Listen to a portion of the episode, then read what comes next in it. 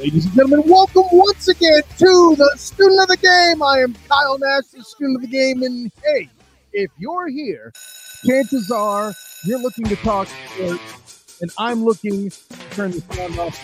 I don't love StreamYard, folks, but if you're here, chances are you're wanting to talk sport. You like to talk sport, and we're glad you're going to do it with us here. And listen, this is a guy who I just was looking around and doing the sports thing and like, hey, I'm I'm done with people mm. talking trash on Jason Whitlock. Can mm. we get actual sports talk?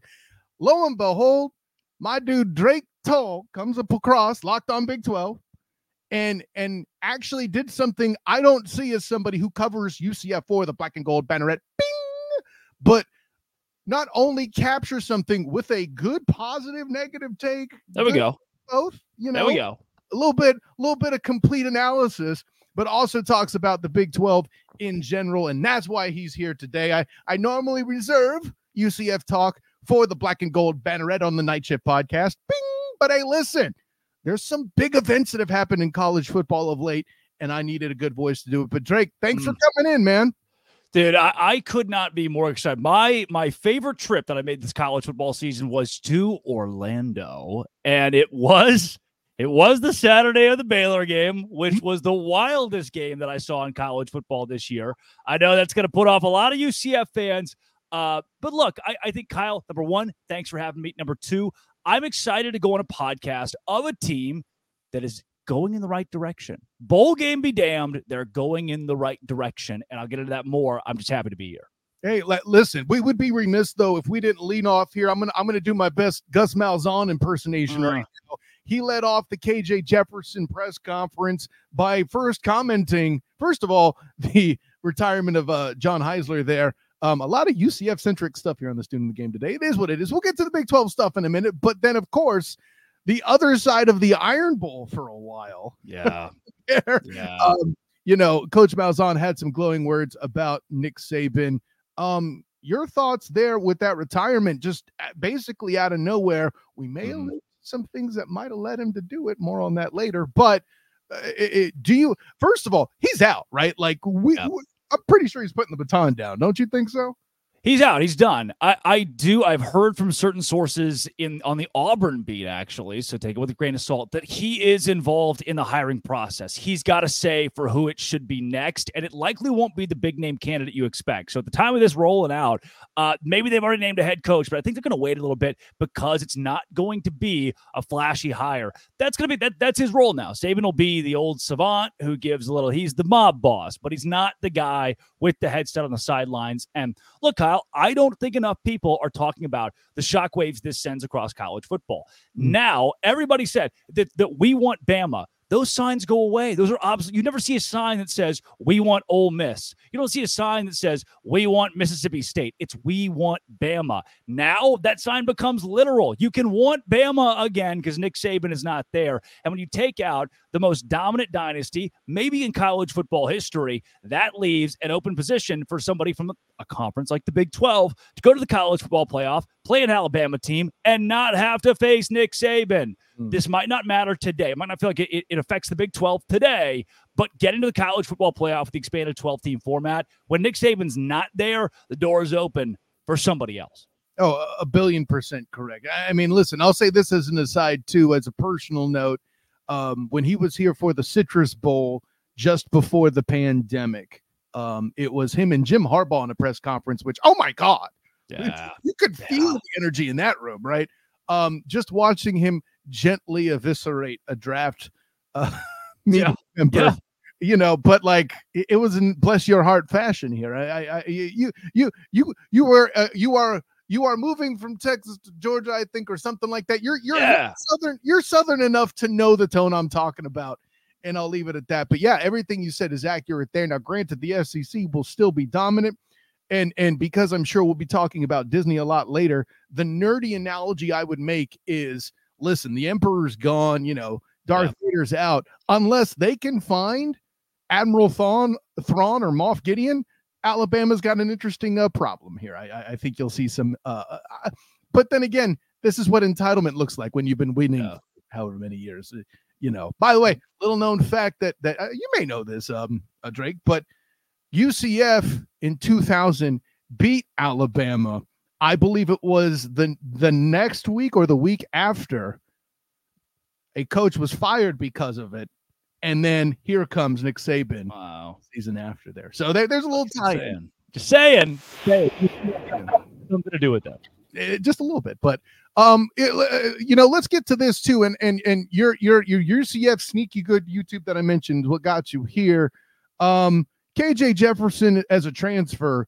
Yes. I mean, it has to be the biggest news. I don't think that's something that just affects UCF per se, but all of the uh, uh, contests that are upcoming. UCF facing Florida. Um, Shedeur Sanders and company coming here to uh, Orlando, Arizona coming to town. All that. Mm-hmm. Um, I don't want to just make this UCF centric, but you mentioned two teams actually. You mentioned in passing to Arizona looking good. First of all, kind of tell the people who haven't seen that YouTube yet what it is that you see um, and UCF being sneaky good, and then talk to me a little bit about Arizona too, but let's start with UCF here. We'll start with UCF. I I am, and this might shock you, I like Gus Malzahn, the old Arkansas high school football coach at Shiloh Christian. That's what I know him from. And he goes to Arkansas as the OC under Houston Nutt. I called that play. I mean, there's the lore. Look, I brought my Arkansas cup today. I did because hey. the lore of of one Gus Malzahn is so big in the state of Arkansas. And that's the program that wanted to hire him for so long. Then he goes to Auburn, wins a national championship as the OC. As we all know, he is the quasi head coach of that program. It was not Gene Chizik. Gene proved that and was eventually fired. Then he goes back to Auburn, and he was Nick Saban's kryptonite. He was the one guy that could trip up Nick Saban. And and now at UCF, what he has needed is consistency, not from the university, but from the uh, environment around UCF. What conference are we in? What players do we have? How do we settle into the Big 12, moving up into the Power Five? And he did it so well in year one that they were the lone team to make a bowl game out of the new additions to the Big 12.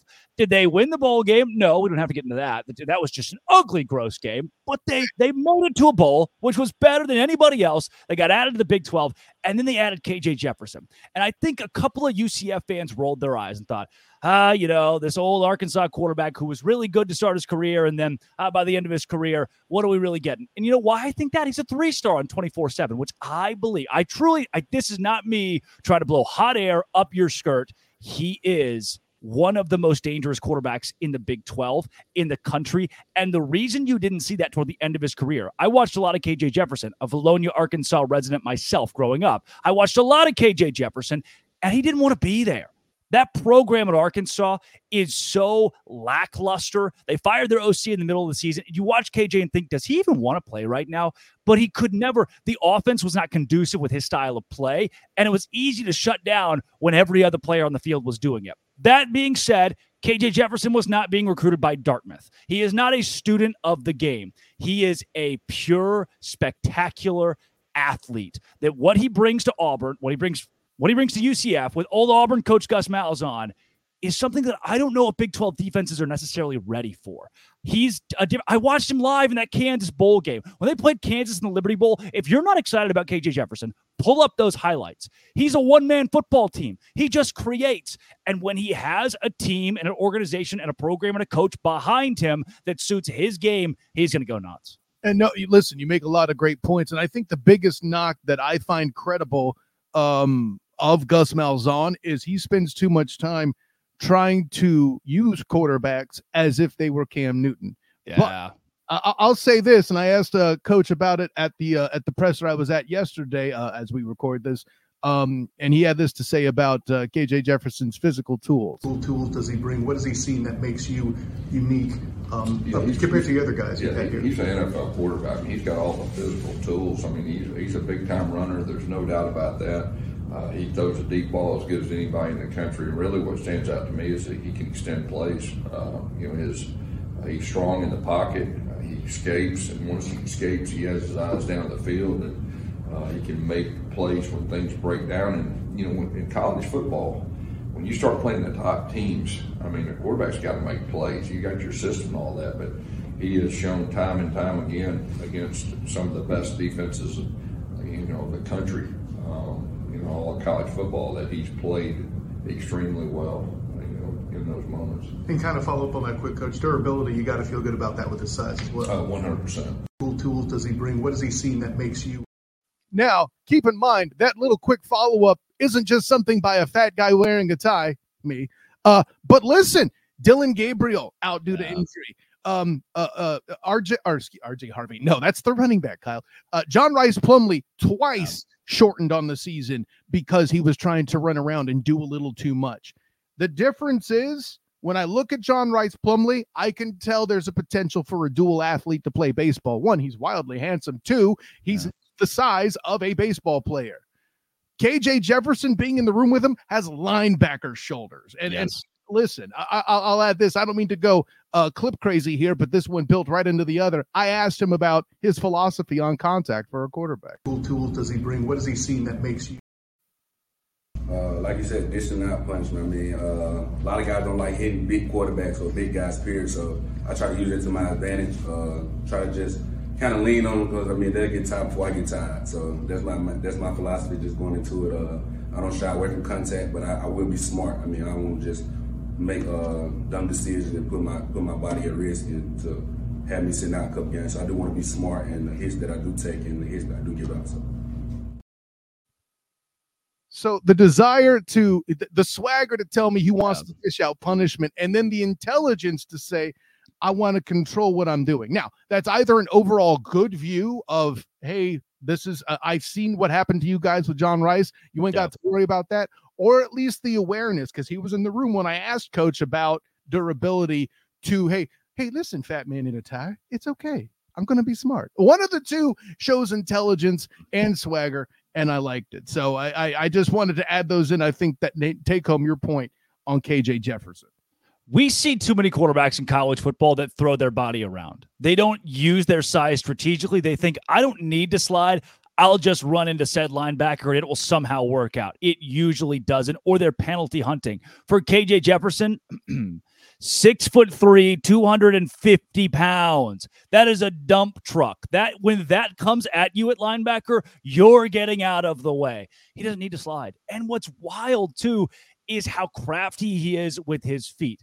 I wouldn't call him fast. I would call him agile and quick. In short spaces, he can make lateral movements and he can get past you. I don't see him breaking off a run for 95 yards. But what I do see is him getting around you for 95 yards. KJ Jefferson is, uh, uh, again, again, I've watched this kid play enough that yes, he only put up three points against Mississippi State, but he brought his team right there on the cusp of beating Alabama. He beat Texas. He was so good. If you could harness that in the beautiful city that is Orlando, make the kid happy. That's that's what it is. Today in college football, there's gratification needed for players to play at their best. That's just the way it is. You give him that, he's going to be good.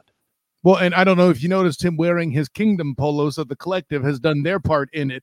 Uh, with that in mind, also over Give the kid a bag. Give it to him. Uh, uh, you, you say it as if it's forthcoming. I think it might be past tense at this. Yeah, yeah. Gave the kid a bag. But the uh, but the two other things he mentioned too, Darin Hinshaw, the offensive coordinator, uh, made a great difference in a single year with John Rhys Plumlee to add touch. I think this will be a great specimen for Hinshaw to do that again. And something that I don't have here in the clips, uh, and and forgive me, I'll show my credentials for my uh, Aaron Evans original painting there of me as an offensive lineman. You would think I would have included this quote, but he also threw props at the offensive line there at UCF. But you mean they're just a team that went from the G5 to the Power Five? How could they have an offensive line they good? Well, hey, trust me. The problem was the run defense. We mentioned that bowl game. We don't need to build into that right now. But I think all the above makes sense. Um, and and just having he says he wants to shine as a passer, probably has NFL aspirations. You heard Malzahn call him an NFL quarterback, all that. And by the way, while Javon Baker uh, has gone to the NFL uh, uh, draft, I, I know that was a point you made in your YouTube piece. Xavier Townsend, I think, will be a plenty talented guy to step in and be that number two receiver across from Kobe Hudson. So weapons uh, are are fine. I, I think we're good um, there as well. Uh, with that in mind, we got to transition to Arizona because I'll be honest, I am the issue here. Okay, West Coast bias, East Coast bias, whatever you want to ca- call it, is a thing. I got two kids, and I don't know that I necessarily have the energy every Saturday to watch football. Yeah. And my, by the way, my wife still recognizes what I look like, so that's part of it too. I mean, I got to make sure that that's a thing. But um, I've not seen much Arizona football. Is the punchline? If you could be the wildcat in the room to let me know why it is everybody thinks they're going to be so good, is this real or is this another Atlanta Falcons are going to win the NFC South uh, myth? this is real and and i i'll be honest with you kyle I, I was not paying a lot of attention to arizona until about week 11 because i just i thought yeah you know we, we were told all season the pac 12 is better than we expected but now toward the end of the year when teams like oregon state and washington state weren't getting the big wins it was like ah you know or ucla or usc a lot of the talent colorado was dropping off the table but Arizona was the team that instead of regressing like most of the conference, they just got better toward the end of the year. And it starts with quarterback Noah Fifita. He was fantastic and a, a talent to watch. I can't I can't compare him to a to a Johnny Manziel. And I, I won't compare him to a quarterback of that caliber, but watching him play, he creates at that level. He creates at you think, how did he do that? How did he do that?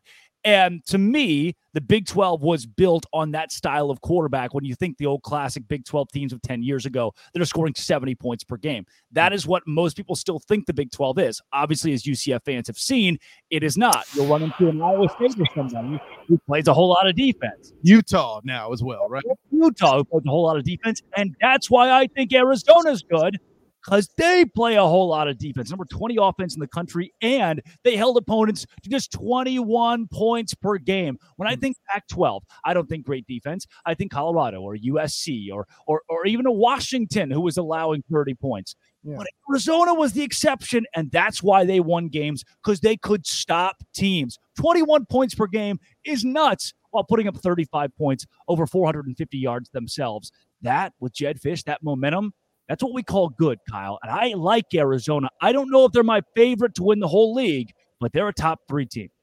I mean, listen, there's good and then there's complete, Drake, and you're Yeah. giving me the tidings of a complete team. And and and listen, if that's the case, I'll have a lot of fun watching them when they head over to the Bounce House to play UCF. I, I'll have a seat for that too, um, covering that game as well. So I, I, I- I'll give a lot of credit. If you're a Pac-12 team that also plays defense, this is how you might get lost in the shuffle. Yeah. Yeah. no disrespect to the Washingtons uh, of the world and Michael Penix and all of that. Um, of course, you know I, we're we're not throwing any disrespect. Um, although I find it interesting to see the tweets out there from my media brethren going, "Oh, Washington struggling in the national championship. Woof." No, no, no, no. The, the Huskies. Woof is a good thing. You Yeah. Yeah. anyways, um, now that I've dad joked you here, you know, we're talking you, you being uh, with Locked On um, Big 12 and, and doing Right. that great work that you do. Of course, you're going to talk some basketball because it's the premier conference in the sport. However, the premier conference in the sport has a number of premier brands in it, Kansas among them Oh, yeah. what had happened was I'll put it this way. Um I, I think Nick Porcelli of the Black and Gold Banneret, who who took over um some of the men's basketball duties, was actually covering that game, first home opener for UCF, asked Bill Self, Mhm. what would you remember from this game? And Bill Self in full give credit for class, man, because this response is both funny and real at the same time. Well, to be frank, I would prefer not to remember this game. and and and I get it too. Like Yeah. when you're a top brand and and and you have a big a- a disappointing loss like that, the entitlement flows from the fanhood. Um, but what is your take uh, on on what happened that night? And I'm not here to say UCF's going to win the conference, but they shocked some people, right? Jaylin Sellers is good. Darius Johnson is good. That the the UCF Knights are good at basketball. I thought, and and Kyle, can can I peel back the curtain for those of us who have been covering the Big Twelve for a long time or been in the Big Twelve conference? You have to realize that when you go preseason rankings or power rankings, the ninth best team in the Big Twelve is still a top three team in most conferences in college in college basketball. So even with this win, it's like, oh yeah, well, where do we move UCF to? Maybe number eight in the Big Twelve, which is nuts. That's a tournament team. It's tournament lock and it proved there are 12, I believe 12 tournament caliber squads in this league. The only two who are not are West Virginia and Oklahoma State.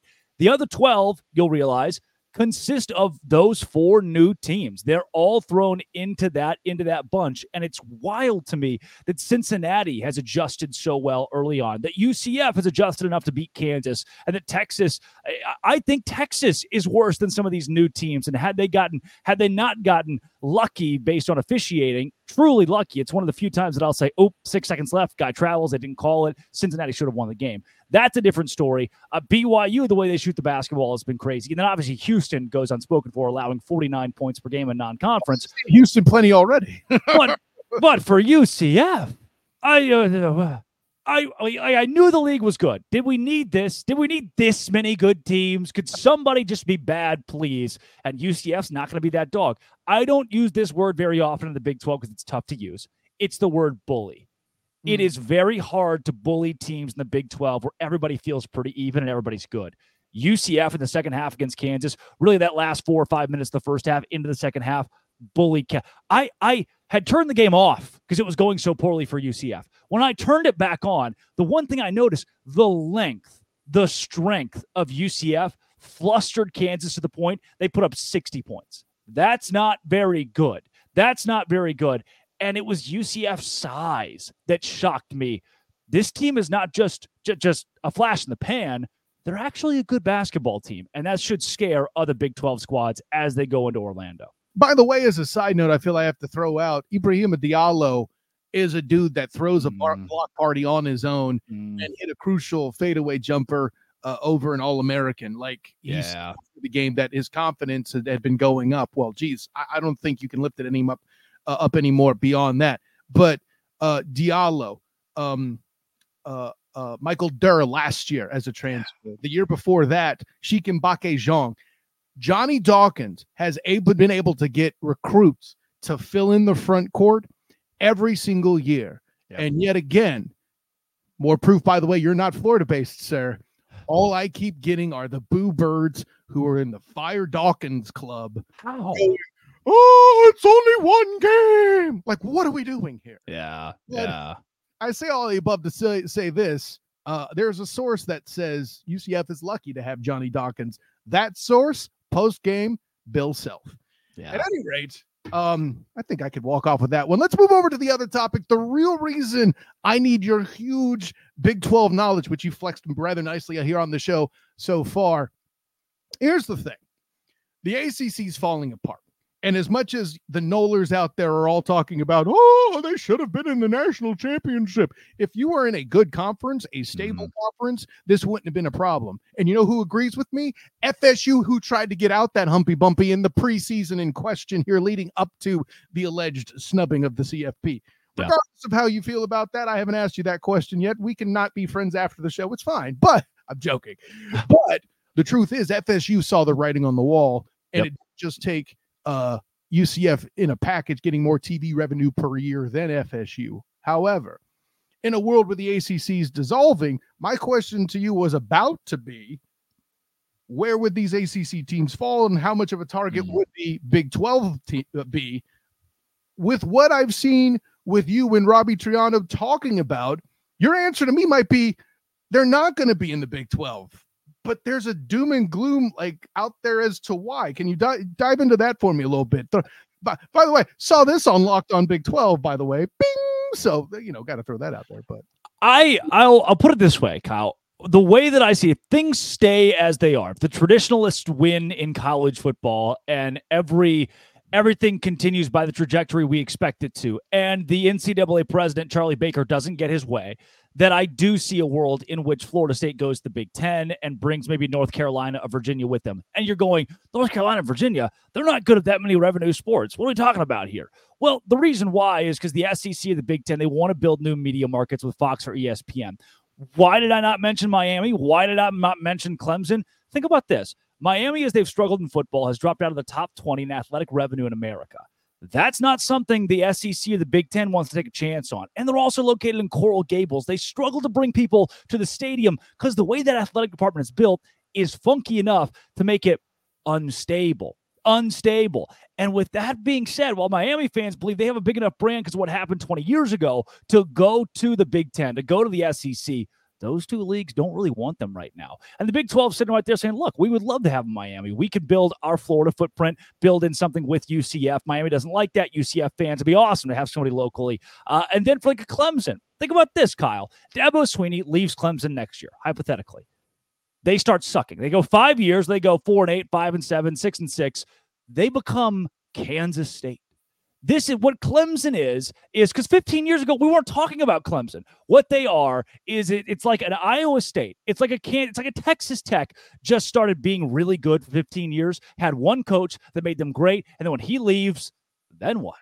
That what do you have to hang your hat on if you're Clemson? That is what's gotten them at 17th in the United States in athletic revenue per colleges, NCAA colleges. I don't know if that's enough to get them to the Big Ten of the SEC. They could go to the Big 12. However, Charlie Baker, the NCAA president, says that he would rather create an elite subdivision of teams that can afford to pay half of their athletes $30,000 a piece. To do that, you're going to need to be above with inflation, with respect to inflation, above about $110 million in revenue per year athletically. And even then, it's going to be a stretch for some of those schools. What the NCAA president is trying to do is shrink college athletics at the top to your Georgias, to your Ohio States, to your Michigans, to your Alabamas, build a super conference, a super league, have them make their own rules, everybody else gets relegated to a almost a, a division to a subdivision of division one to just fight it out amongst themselves ucf being one of those teams included at the very top of college football competes against each other that would ruin ruin everything we know about and love about college sports and certainly tank the big 12 if you take out half the big 12 teams so, it, it, first of all, there's a lot to unpack there. Um, I'll lead with this. Um, yes. Just as a quick aside, you dropped Kansas State in there. By the way, Avery uh, uh, uh, Avery Johnson, the new quarterback, yeah. he's he's got potential and hope. I'm not ready to sign off that that he's going to be the answer. But when you got DJ Giddens with there with you there running dudes over, that's an NFL running back. I know that yeah. for a fact. Um, I've had the chance to see him twice. Once, you know, on TV with the first uh, UCF um, Big 12 game, yep. and then over here at the Pop Tarts Bowl. Yeah, yeah. Um, man, the, the, the dude's legit. It'll be interesting to see with all the O line turnover and all that how that really transpires. I'm he's a good athlete. We'll see about his decision making. I'm not ready to crown him for one game, but the key word is potential there, and I see it. And yeah, what you said about like a Dabo Swinney coming in there all all makes mm-hmm. sense. And hey, listen, on this podcast, we're no friends of the ACC, and I think there you go. assess that very nicely overall. But two things I wanted to bring up with your um your concept here and, and just something I want to throw out that I don't think gets talked about enough. Yeah.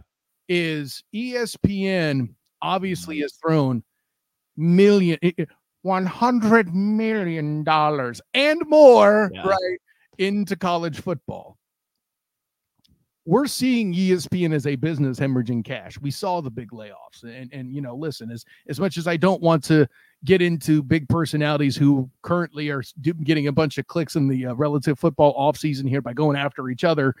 I mean, cool, you do that. We'll talk some sports, but yeah, um, that's also a sign that these guys getting cut and having to go independent, uh, guys and girls, I should say. Yeah. Um, uh, Suzy Kolber getting cut hurt me big. I'm that, that, that my soul. Anyways, but um, with ESPN starting to hemorrhage cash, things are starting to dry up in the well, and, and yeah. what they can finance is going to be reduced. With all that in mind, and then also considering Title IX making women's sports ex- more expensive theoretically as well, if the NCAA president's plan is to go through, I think the thing that makes it real is that ESPN can have an opportunity to condense their product and then just milk the cow in question. Am I a conspiracy theorist or should I hold off on getting the tinfoil hat here? I, don't think you're a conspiracy theorist. I the one thing that ESPN, I say the one, but maybe the most prevalent thing that ESPN has showed it will pay money for is college football at its peak. They they have proposed a 1.3 billion dollar contract to have the rights for the college football playoff over the next six years. That is wild, and that's that's there's a reason why more and more games you feel like are going on ESPN Plus or Fox Sports One or Fox Sports Plus or whatever it is. It's because ESPN wants the top. They are interested in the top level because that is what garners them revenue. So with that 1.3 billion on the table, I don't think you're crazy at all. I think this if this move is made, and ESPN has a lot more power than we than we suggest in college sports, if this move is made, ESPN is going to jump at it immediately. And I know we're running a little long, but then here's my here's my here's my response then too. We've seen Amazon Prime and Mm-hmm. Google step in, taking over Sunday Ticket in the NFL, getting Thursday nights, keeping Al Michaels working. Which hey, I'm all about it. Maybe he kind of hates it with some of the games he's had to call, but you know, um, I'll, I'll I'll reserve my opinion on Herbstreit off to the side as somebody who has covered UCF and had to deal with his hatred of the G5 Yeah.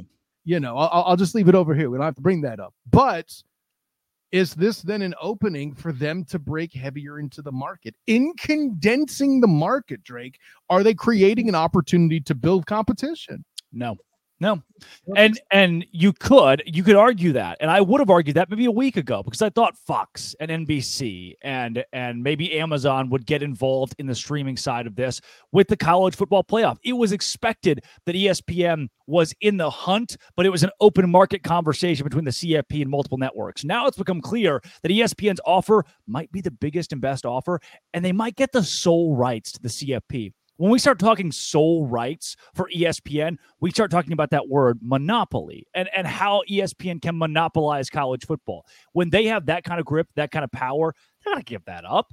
They're not going to give that to, they're going to say, like, ah, yeah, well, Amazon can come stream some of these games.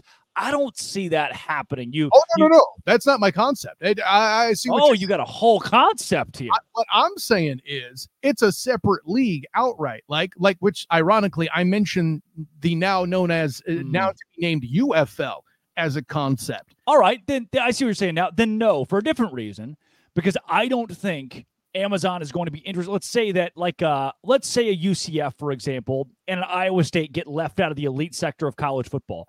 I don't think Amazon is going to pony up money to stream that game behind a paywall. I don't think Prime wants to buy the the second tier of college football for fear of who's going to watch it. When you see like the top 10 games, the top 10 viewership games in college every week and assume that those teams are all getting to go play in this elite league, everybody else underneath that might get relegated to an ESPN Plus just for kicks and giggles. I don't know if that is lucrative enough for an Amazon to want to buy in. Interesting. Well, and and, and I'll leave it the last word because you're a first time guest and you make a great point. I have some retorts, All right. but we'll save that for another time because you do make a great point. Listen, at day's end, my good friend, I get the fact that you're citing Disney monopoly as a factor. The joke I love to make on this and other shows where I talk about Disney is the entire reason they bought Star Wars obviously wasn't for the IP. We've seen how those movies that aren't called mm-hmm. Rogue One went. And if you aren't the Mandalorian, we saw how that all went. Not great. The whole reason I think they bought it is just so they'll have the Imperial March for when they're running the show. I'm just saying. Love it. I love it, dude. It's getting nuts, man. But I, I, I don't think you're a conspiracy theorist, or any of us are, for assuming that that's where college football is going. It's going to be a bidding war. It always has been, but now it's getting even even bigger because the teams and, and organizations, universities themselves are involved. And, and listen, let's give credit to bring it full circle back to Coach Malzahn. When Mhm. he first came in, when it was just a possibility we might one day play in the Power Five, I had to word a question because the news hadn't broken yet in the Big 12 in the press conference. And I had to be like, in the event that you're possibly offered a Power Five membership from a Yeah. conference, what would the benefits be? And he had listed the benefits and some stuff that I had thought of and not thought of. But he also said, college football's changing, man. Yep. Landscape's going to be completely different. He called it three years ago.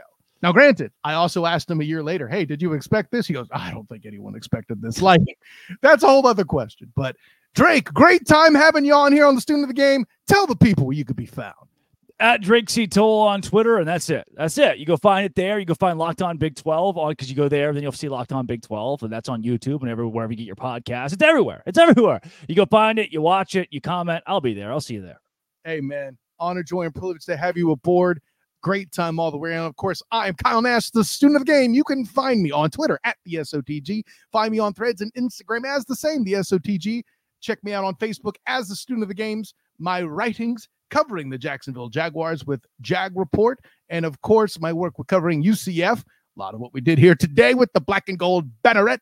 And then also my work covering the Orlando Magic with uh, the three point conversion. Check out their YouTube channel for some of the post game action I do there, as well as A7 BN Sports. Until next time, everyone, an honor, joy, and privilege to have you aboard. Drake Toll, thank you again for jumping in, my guy. But until next time, class dismissed.